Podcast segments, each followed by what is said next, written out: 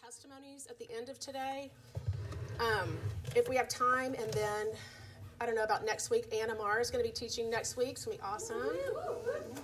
And then the next week we'll be wrapping it up here and then going over to the Christmas party. But one of the things, and I loved everything we were just singing, and I was really identifying, um, you know, it feels like there's a lot of shaking going on. Yeah. Doesn't it? Yes. Like it feels like there's just, and I've just, I've talked to so many people, and even people who've never really struggled with this before are experiencing a lot of um, anxiety and depression and despair. And it's like I can see the enemy, like, it's like it's a mirage, but it seems very real. It's like he's in front of us just trying so hard to, like, distract us and push us back. And we talked about it last week in the, with the voice of accusation. We're going to talk about that a little bit more um, today. But then when we were singing that, and it's so true, and everything that Derek is saying is so true, and it reminds me, it's like, you know, Jesus makes the darkness tremble. And there's this verse in Isaiah, and it's talking about the enemy. It's talking about Satan when he's cast down. And I love it. Isaiah fourteen and in verse sixteen, talking about Satan, it says, "Those who see you will stare at you and ponder over you. Is this the man who made the earth tremble and shook kingdoms?" You know, I'm going to attempt to, which is why I have all my notebooks here today, to begin to tie in what we've been doing this semester with some more mindset stuff and some of the brain science stuff. Because if I'm just teaching something here and we're talking about this and it all sounds good, it's just a theory if I don't put it into practical use, right? If I don't do something with it, knowledge puffs up. It just, okay, great, I know more. But what am I doing with it? It's like even lately, Joey has to keep reminding me because I just, my body isn't really catching up yet as fast as I would like it. And so some of the words out of my mouth are kind of negative. And Joey's like, "Kelly, you teach this stuff. You teach mindset. Shift your mindset." And I'm like, because if I don't start myself, it's great, I can get up here and teach it. But if I cannot, if I do not start saying it out of my mouth, practicing it, changing my thought pattern, digging a new neuro pathway, for me, it's still just a good theory. And that's not what we want. We actually are having our lives transformed. So our, my life is being transformed as I put into practical use that which my mind is taking in, and my mind is being made new, and my mind is telling my brain what to do and what my default mode will be. So we're going to get to that in just a little bit. But so we're going to look at him, and it's going to be like, seriously, you're the worm? Right. He's this big. And we make him this big when we focus on what I give my attention to, and what my focus is on will grow. Yeah. It's just a principle. When I'm focusing on the negative, when all I can think about is how bad I feel, when I only think about how much pain I'm in and all of that focus, well, guess what? My pain is growing exponentially. Because it is a principle that works. When I begin to change and focus on, you know what, I feel so much better than I did yesterday. My my knee is so much stronger. I am in good health. Jesus has been rapidly healing me and restoring me. When I am focusing, can't you even feel the shift in the frequency waves, like the negative and the positive? Yeah. When that is my focus, that thing will grow. What you focus on will grow. What you feed will grow. So we he is this big, and we make him this big. We magnify him when we just, I'm not saying deny your situation. That's so stupid. You know, it's like when I first came into the things of God or, or faith, you know, it was like if somebody was diagnosed with cancer, I don't have cancer. I don't have cancer. I, you know, like as that's going to be the not a negative confession, but a positive confession. Well, the tr- the the blood draw shows or whatever shows that. But the truth, the overriding truth with a capital T is that Jesus purchased that on the cross for you. So cancer is not your destiny. Yes. Yes. So I'm not denying circumstances, but I'm not just talking about the problem, yeah. What the enemy's doing. That's magnifying him. That's making him big. He's this big. Right. So what I, oh, and I wanted to read this. So is this the man who made the earth tremble, who shook kingdoms? And then Hebrews twelve, verse twenty-seven. No, verse twenty-eight. "Therefore, let us be grateful for receiving a kingdom that cannot be shaken, and thus let us offer to God acceptable worship with reverence and awe, for our God is a consuming fire. So what we have been given, what we have received as our inheritance, cannot be taken from us. It cannot be shaken. Everything in the kingdom realm, all of your inheritance, we talked about, we, we started out in the wilderness, and we talked about you have been given an inheritance in Christ. All spiritual blessings, spiritual inheritance is yours through what Jesus purchased on the cross. And you wrote down in your journal some things that you know by promise. Like Michelle said, I am believing for and have been hoping and contending for some promises. And what happens in the waiting sometimes is when the enemy does this in front of you, like, yeah, not going to happen. See, see what's going on over here? That whole thing is an attempt to push us back and make us shrink back in believing that those things are going to actually happen, right? But the truth is, is that we have been given an eternal inheritance that is laid up for us in heaven, being kept and held there by God himself. So this part down here, when we're learning to access our inheritance, when we are learning in the wilderness, it's not just about me taking spoil in the wilderness. The wilderness has been training my ear to hear. I read a Leonard Ravenhill quote. I don't know where I wrote it down. Oh, it says, a man who is intimate with God will never be intimidated with man. The enemy is all about intimidation. He uses intimidation, accusation, fear to rob you, to steal your joy, to steal your peace, to steal your inheritance here. But a man who is intimate with God will never be intimidated with man. The wilderness is all about intimacy with God. It has been all about learning to hear his voice, the nuances of his voice, how he speaks. And you might you hear him in a totally different language and way than I do. That's why I love the prophetic in here. And when people give a prophetic word, I love listening to their delivery because it's so flavored with them, you know? It's like so given in the way God speaks to them and the way they hear and then the way they give it to you. The way you hear and I hear is different. But the wilderness time, and it's not, and we told, we talked about redefining it. It has not been about just barely making it and getting by and hoping to get on the other side. No, in the wilderness, we are taking big, fat spoil because every time I discover a new part of God's nature and character and who he wants to be for me in this season, is just making me that much fatter and richer, and you cannot take that away from me. It's like we sang about the faithfulness of God. I, one of my favorite scriptures is Psalm thirty-seven, verse two. It says, delight in the Lord. I can't even quote it now. But it says, feed on his, oh gosh, that's so sad. Trust in the Lord and do good. Dwell in the land and feed on his faithfulness. Delight yourself in the Lord, and he will give you the desires of your heart. So in the wilderness, I am feeding on God's faithfulness. I'm so reminded he has always been faithful to me.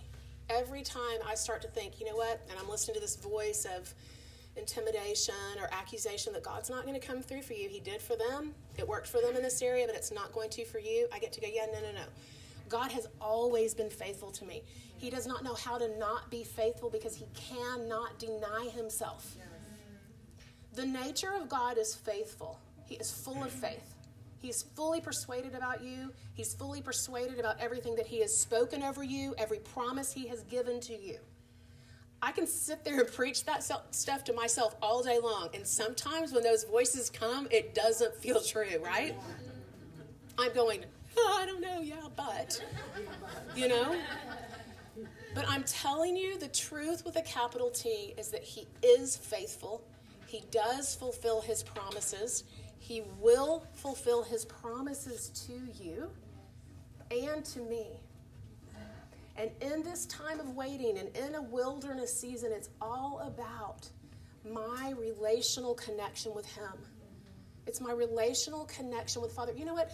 If my kids just ran to me all the time for what they could get, I, I would feel a little used. Like, I want my kids to want to be with me. I love when my kids will just call just to say, I just want to check in on you and see how you're doing. Not to say, hey, can you do this for me? Or that's fine because a, a good parent, I want to do things for my children. But you know what I'm saying? So in this season with the Father, I am learning to just be near to him because he has drawn himself near to me. And I just want to get to know what is on his heart. what are you doing right now in this season? What are you saying? And then hopefully, if y'all have been taking notes each week, it's kind of like, what is the predominant thing that he is speaking to you right now? What is the promise you're contending for? What are some of the calls on your life or some of the things you know he's spoken you're going to do that you haven't yet stepped into? We wrote that down one week. Um, we made some powerful declarations where we got in, in agreement with each other and we agreed and declared over each other, right? Because sometimes a declaration needs to be made for that thing to happen. So at the end of this today, I would love just to hear maybe just a couple of testimonies, and then not next week, but the next week, um, I would like to do that again. Just if there's one thing that, that stood out, you felt like, okay, this is what we did. We sat down here, and this was this promise, and, and this is what God did. We're going to do that at the end. So hopefully we have ten minutes, okay? All right. Um. So trying to take it into some brain science realm. Um, we talked about accusation last week. Uh, hmm. Hang on.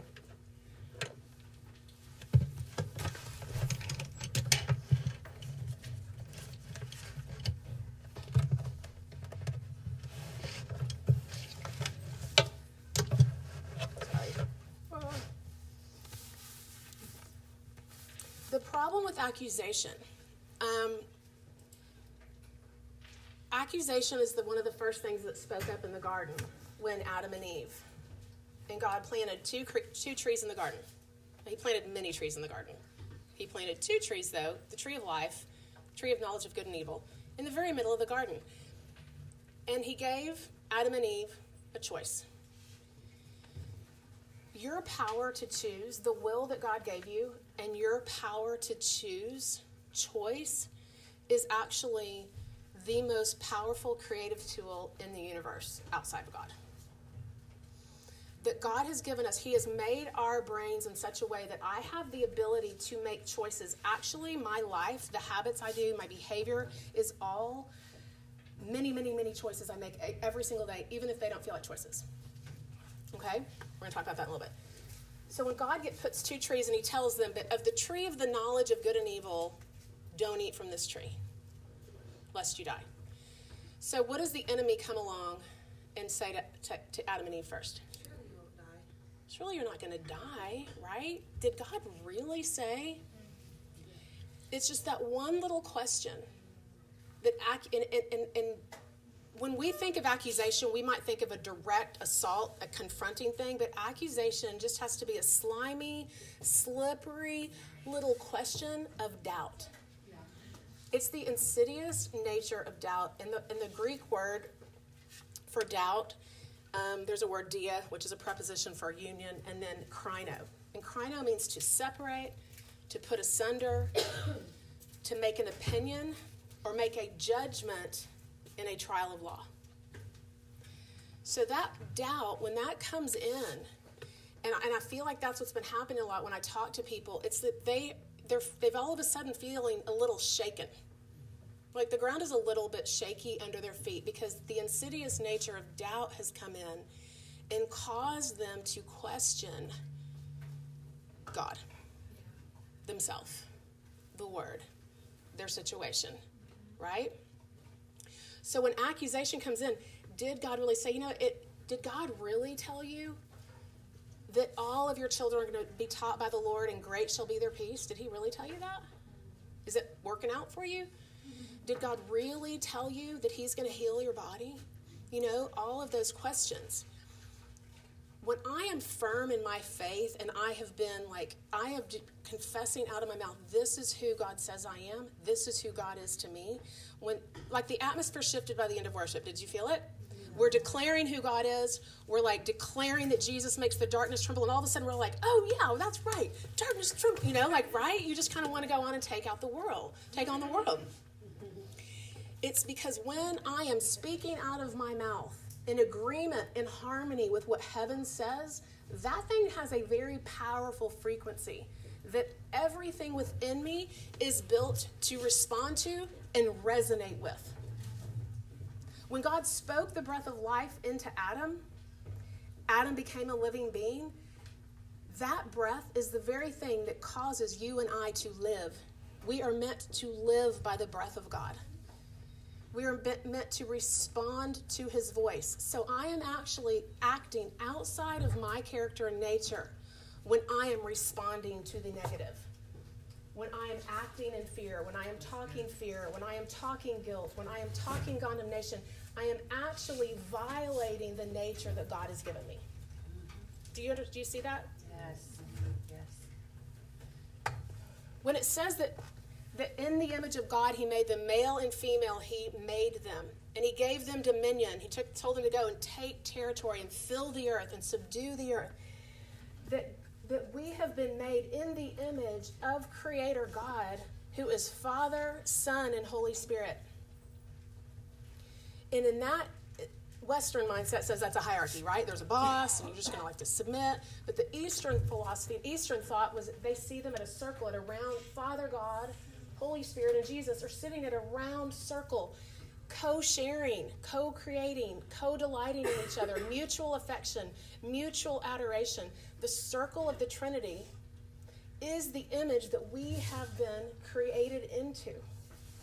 Everything that's true of them is true of us. So when I begin to speak out of and act out of something absolutely contrary to that, I'm actually violating design, the original design. Does that make sense? Yes. It's the reason it feels so yucky. You know how sometimes you just want to have a pity party, and it's okay for a minute or so, and you're just going on and on about, you know, this, and I'm feeling good about it. I'm going to, ten minutes, I'm going to have a railing session to Joey. Like this and this and this and this. But it actually feels kind of gross by the end of it. I'm, he feels slimed, I feel slimed, you know. Sometimes we just need it, but it's... And it is because we're not congruous and in harmony with ourselves, with God, with the words that we're supposed to be speaking, and the words that are actually going to produce something. Because your words do create worlds. And the thoughts that I am thinking produce words that I am going to speak. And the words that I am predominantly speaking and thoughts I'm predominantly thinking are building a life for me. Mm-hmm. And I think one of the reasons I'm so interested in this, in brain science and in mindset stuff, is because being in the inner healing and deliverance ministry for years and doing that for years, I was always perplexed by, you know, some people would get freedom and healing and just go on, live it. And other people seem to be coming back for the exact same issue. Time and time again, the same issue, the same issue, the same issue. And I realized it's because they had not changed their mindset in that way, in that realm. It's an old pattern of behavior. It's wounded behavior. And so if I do not go get the prayer for healing and deliverance, and then identify. See, God has made us with the ability to stand outside of ourselves and observe our thoughts. I can stand outside of myself and I can observe my thinking and see where is the faulty thinking going on in there. Where is the where is it skewed? And where I find that and identify that, I need to replace that thought with another one, a truer thought, the truth. And when I do that, time and time again, I am digging a new neuropathway, a new fault line that I can live from, instead of so easily falling back into my default of the old pattern of wounded behavior. That is such, it, and that takes work. It just does. I mean, it is a it is a process of learning to change our thoughts, our minds, our behavior. Let me read it. I wanted to read it in, oh, I probably lost it. I wanted to read it in the, um, I did lose it, but I can find it. Second Corinthians, turn to Second Corinthians ten. I'm reading it in the Passion. Are y'all following me? Yes. Okay. Um, turn to Second Corinthians ten. And I'm going to start reading in verse three. For although we live in the natural realm, we don't wage a military campaign employing, a hu- employing human weapons, using manipulation to achieve our aims. Instead, our spiritual weapons are energized with divine power to effectively dismantle the defenses behind which people hide, or your E S V says strongholds. We can demolish every deceptive fantasy that opposes God and break through every arrogant attitude that is raised up in defiance of the true knowledge of God. We capture, like prisoners of war, every thought and insist that it bow in obedience to the Anointed One. Since we are armed with such dynamic weaponry, we stand ready to punish any trace of rebellion as soon as you choose complete obedience. In the footnotes, it says, um, the prisoners held captive are faulty patterns of thought that defy God's authority. So the strongholds, or the, it, here it says the defenses in which people hide. Strongholds are defenses where people hide. And that's what victims do. Mm-hmm. They hide behind a defense that they've built. They hide behind this faulty pattern of thought that don't you dare come against it, you know? Like, this is what hills do. This is how we've always been. This is how we respond in situations like this. And when people come against that and that's threatened, that's super scary, you know? To be presented with another set of truths and make the choice. It says, if you choose, as soon as you choose complete obedience. And I know that people don't like this, but, you know, it says that Jesus um, suffered as a son. He learned obedience through what he suffered as a son. And the wilderness, yes, being all about hearing God's voice and learning his voice, but if I don't choose to obey his voice, I'm deceived. Like, if I don't choose to do what he said, I love it, and I don't know how to find it in here. I think it's under the, um, it's in the Passion. It is submitting to the authority of his voice. That's what obedience is. Obedience is submitting to the authority of what God has said. And if I will submit myself to the, under the authority of what God has spoken, he is going to, I mean, I have all of heaven's resources are backing me up in that. But I'm deceived if I choose to live from an old faulty pattern of thought that is just going to attract more like to it, which is more like wounding, which is more disobedience, which is actually going to be a lot of rotten fruit, right? So... So, the t- so when we are learning to get a new thought, let's look at it real, real quick, just the reference for it in Romans, and then we're going to talk about it. Uh, twelve, Romans twelve, in the Passion. Beloved, fr- starting verse one. Beloved friends, what should be our proper response to God's marvelous mercies? I encourage you to surrender yourselves to God, to be his sacred living sacrifices, and live in holiness, experiencing all that delights his heart. For this becomes your genuine expression of worship. Stop imitating the ideals and opinions of the culture around you, but be inwardly transformed by the Holy Spirit through a total reformation of how you think. This will empower you to discern God's will as you live a beautiful life. I like in the E S V, actually, in that one, just ha- um, where it says, do not be conformed to this world, but be transformed by the renewal of your mind, that by testing you may discern what the will of God is, his good and perfect will. And so all of this, so we talked about last week, I think we did it last week. Um, let me see if we did. Yeah, we did. We talked about it last week. That the realm that we're living in, where all of this is happening, where prayer and dialogue with the Father is happening, where the accuser is coming at us, it is all happening right here. Right here.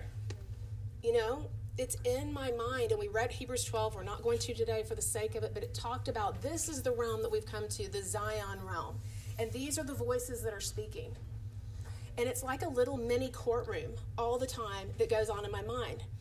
Um, I didn't mention this last week, but I just thought of it this morning. Remember when um, Jesus told Peter, he says, Simon, Simon, Satan has asked, Satan has demanded demanded, Satan has demanded you that you be sifted like wheat. Do you remember that? Yes. So he, what's he describing? He's describing this like courtroom session where Satan has come in and he's demanded that he wants Peter. But, but Jesus says, but I have prayed for you that your faith will not fail. And when you do turn, go and help your brothers. Is that not so awesome? So what he's saying is, so you know how we say we overcome by the power of the blood and the word of our testimony? The verdict has been laid down. We win. Jesus' blood continually speaks on your behalf, and it speaks a better word than the blood of Abel. Jesus' Jesus's blood is crying up for me and for you night and day in this courtroom arena. And so when Satan comes and asks to sift you, and I looked up that word sift. Lord knows where I wrote it down in all my notes here. I need it, though. Shoot. Sift. Well, it doesn't matter. Look it up. Sift. I'm going to find it. Shoot. Sift. To sift or shake in a sieve. That's so obvious. By inward agitation, to try one's faith in an attempt to overthrow. So, but what I love about, but, he, but when Jesus says, but I have prayed for you, that your faith may not fail, and he then knows that Peter will turn. He says, and when you do turn, go and encourage your brothers. Jesus is constantly interceding for us. The intercession of heaven, Jesus is constantly praying for us, and he knows that his faith that he's given to you will not fail. So what I am saying out of my mouth that's so important, that it is in alignment with what Jesus is praying and saying, that's what's defeating every accusation and spirit of fear and intimidation that's coming against me. What did Peter do? Remember, so he tells him, you know, you're going to deny me three times. Did he? Yeah. Was he kicked out of heaven? Was he like totally? No. Did Jesus go back and restore him? Yes. And he turned up to be the super like apostle who built the church. So when I am picturing this little courtroom dialogue where the enemy's coming out and you're going, hey, Kelly, you're such an idiot. I can't believe you did that yesterday. No one now will listen to you. You have zero authority to speak. When I am listening to that, number one, Jesus is my advocate, which literally means attorney. Number two, I get to say out of my mouth who God has declared me to be and who God is on my behalf, and it silences him every time. And as we're learning to live from this place, this is exactly a new neuropathway, a new stronghold, if you will, that we get to live from. So I want to just remind us a little bit what that is, and I do want to finish in just a few minutes because I would like to get some testimonies. Um, okay. Let's start this journal.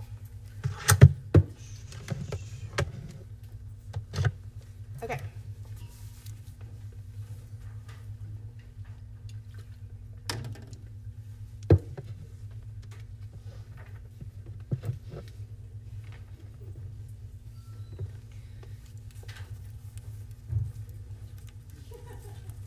In the wilderness, as I have been taking spoil, part of the taking the spoil is that I'm being so settled in who God has made me to be and who he's not made me to be. And I don't really care anymore about certain things. Pleasing man, you know, like I don't really feel like I have to sing and dance to make you like me. Where I grew up with, for a lot of my years, that was super important. You know, fear of man's a biggie. There's some things that just don't have my attention anymore. So in that place, it's my identity is getting so solidified. Um, I don't think because of one screw up, I've completely made null and void everything that I've ever said or done. Do y'all know what I mean? Uh, yeah. Where that condemning voice just comes like, yeah, well, your kids are never going to trust you again because, you know, no. So in the wilderness, identity is being built. Identity runs in the fast track of your brain. Identity being, this is who I am and this is what it is to be me. Group identity is, this is what it is to be us. This is what it looks like. This is how we sound. This is how we act. That runs in the fast track part of our brain, which runs two hundred times faster than the front part of my brain, which involves choice. So if you remember, when we studied it last year, um, the front part of my brain is gray matter, and I make, it's where I choose to solve problems. I am uh, solving math equations. I'm doing paint by numbers, one, two, three. And that is slow, deliberate choice, which I have to do that. And when I'm going to change a thought, a faulty thought structure, I have to choose to arrest that faulty thought, which is, um, you're an idiot, no one likes you. I mean, you know, it, or it's, you've completely um, cut yourself off from having any right to teach anymore because you called that lady an idiot, which I didn't, but you know what I'm saying. So that faulty thought structure that I just always go by, I'm like, yep, I'm condemned. Yep, I'm guilty. Yes, I am, you know, feeling completely attacked, and live from that defeated victim place. I have to choose to arrest it, and I'll choose to do it, to think on a new thought. No, you're accepted and loved. No, you don't have to perform. No, you don't have to um, get them to like you by singing and dancing. When I'm doing that by choice, it's deliberate. If I'll do that for over thirty days, eventually it's moved into the back part of my brain, which is the white matter, which runs two hundred times faster. It's the putting toothpaste on your, it's brushing your teeth. You don't even have to think about it anymore. You literally can just be thinking about all kinds of other things and putting toothpaste on your toothbrush and brushing away, right? Yeah. And while you're brushing your teeth or driving your car from the grocery store to home, what happens? All the space is freed up to think, right? Creative thoughts. That's a break. That place we really need to be able to live from. Like, that's the creative place. That's where our spirit man is so attuned with God. And I think I'm daydreaming and having really random thoughts, but no, I'm actually entering into this creative realm where God and I are sinking, and this creative thing that's happening and inspiration that's happening, we're supposed to be able to really live there. The problem is, I, and I didn't write all this part down, but I was reading some statistics. What are the statistics? Um, from eighteen to age seventy-seven, the amount of people who, they did a study where they were going to have them sit alone, just sit alone with their thoughts for sixteen minutes without scrolling. You know how we just scroll on Instagram and Facebook? And when we just scroll on Instagram and Facebook, our brain is not able to be at rest. Our brain isn't able to go into creative inspiration and ideas because we're constantly on overload. And so They had they took away their phone, they took away everything, music, completely unplugged, and almost every one of them would rather have shocked themselves or did this rubber band thing, actually experience pain, rather than sit alone with their own thoughts. Mm, wow. Wow. Because we're so stressed. Yeah. So when we are not able to tap into that place of creative inspiration and creativity and a brain at rest, Um, on a daily basis, when we stay so hyped up, it's what causes the body to get at stress, the brain to be at stress, to have mental health issues, physical health issues, and disease. Is that not scary? Yeah. Mm-hmm. And so in looking at all this, I'm so convinced, like, we have to be able to look at this whole, the word, look at renewing our mind and having our life transformed and building new thought patterns, that it really is a matter of moving into mental health, physical health. It's it's living from a powerful position, not a defeated position, not a victim position. And all of that's taking place right here. Am I making sense? Yeah. Yeah. Trying to tie these together? Yeah. Okay, I am to me, but. So yeah, identity operates two hundred times faster. Oh, that the, the brain also, in order to free up brain space, it chunks things into habits. So the reason, so that's a good thing. So habits are, unless it's a bad thing, right? Unless it's a bad habit. So if I will fellowship with the Holy Spirit, if I dialogue with Holy Spirit, and over time and having that place, that new neuro pathway dug, it is then going to be a powerful stronghold. It's why I can say God has always been faithful to me. He's never been anything else. You can't take that from me. Yeah. It is my inheritance. I do live from that place. I know that. That's a deep, strong neuropathway. Those are the ones we, those are the healthy ones. Those are the good ones that we want to build. It's the other ones. Um, I can't think of what's an, like what, name some name like a, a common, you know. Like fear of sickness. People who don't yeah, yeah, yeah. They're going to get sick. Yeah. A symptom arises, and the first thought is, "Oh, I've got cancer." cancer. Yep. Yeah, you know well, that. I have a disease. I have I, I have yeah. blockage. I have you know still. Yeah. Default.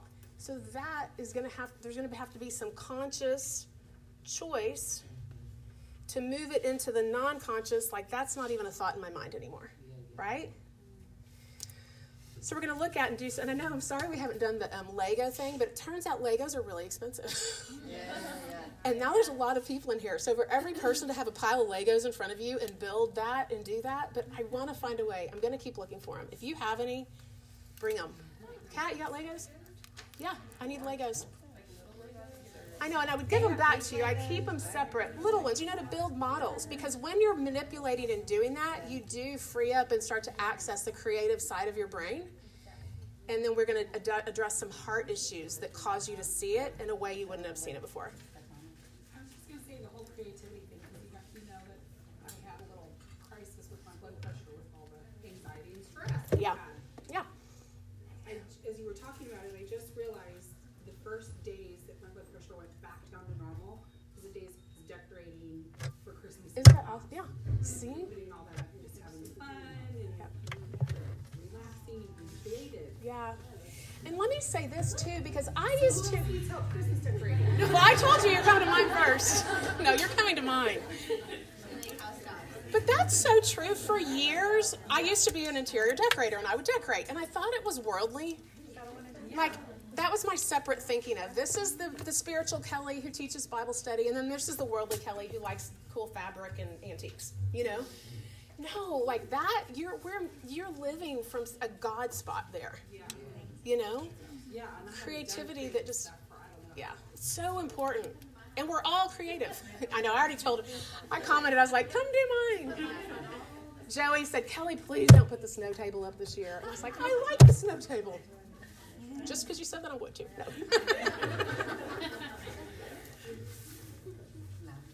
I wanted to say this too and remind you. Remember we talked about last year that there's this, when, when somebody speaks a condemning word over you, or somebody speaks something to you that hurts or that might sound or feel true and you're like, oh, there's a forty-eight hour window where you get to choose what to do with that thought.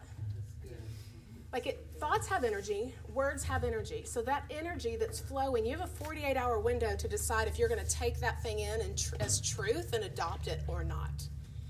And it's why we can cast down. Did we read that scripture? Yeah, we did. We read in the Passion. It just sounded differently. It's why we can cast down everything that is not exalt the true knowledge of God. I liked this study that I read. It was about speaking in tongues. And it was talking about fellowshipping with the Holy Spirit. It was kind of like about that communing with him.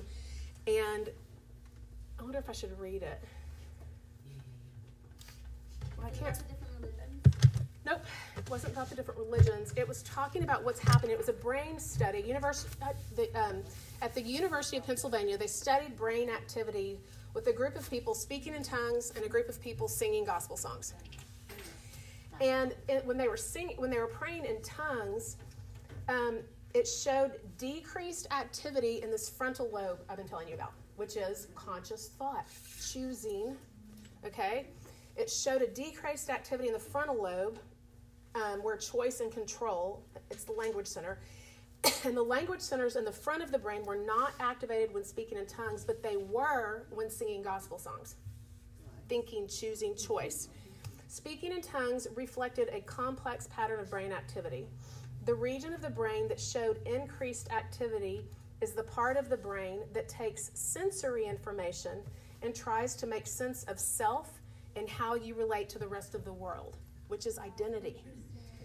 Speaking in tongues involves a relinquishing of control while gaining a very intense experience of how the self relates to God. So have you ever, the other thing, it's like they had them, you can pray in tongues and you can read, because you're using your conscious thought processor to read, and praying in tongues is engaging the non-conscious thought It's the creative expression. It's where you're relating to yourself, you're relating to God, and you're relating to others.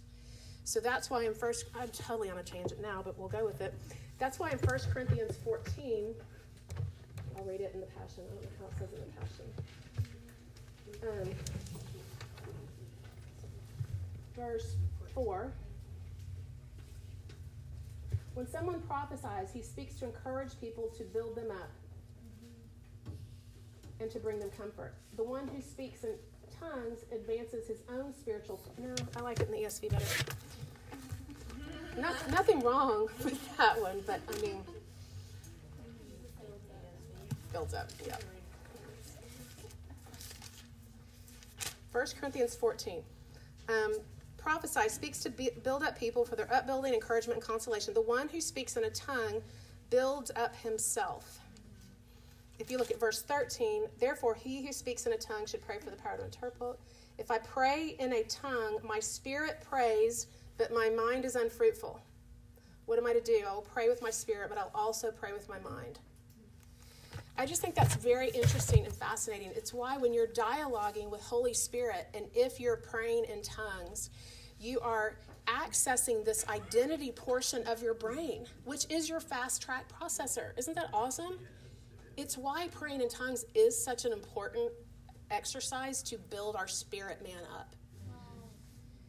When I first got filled with the Spirit many, many years ago, I would have crazy dreams every night that God literally would appear to me and speak to me. It was, and I would get up in the morning and journal like crazy. And it went on for so long that finally I was like, what's up? Why am I hearing from you so clearly at night? But in the day, I'm not. Like, I don't get the same kind of revelation.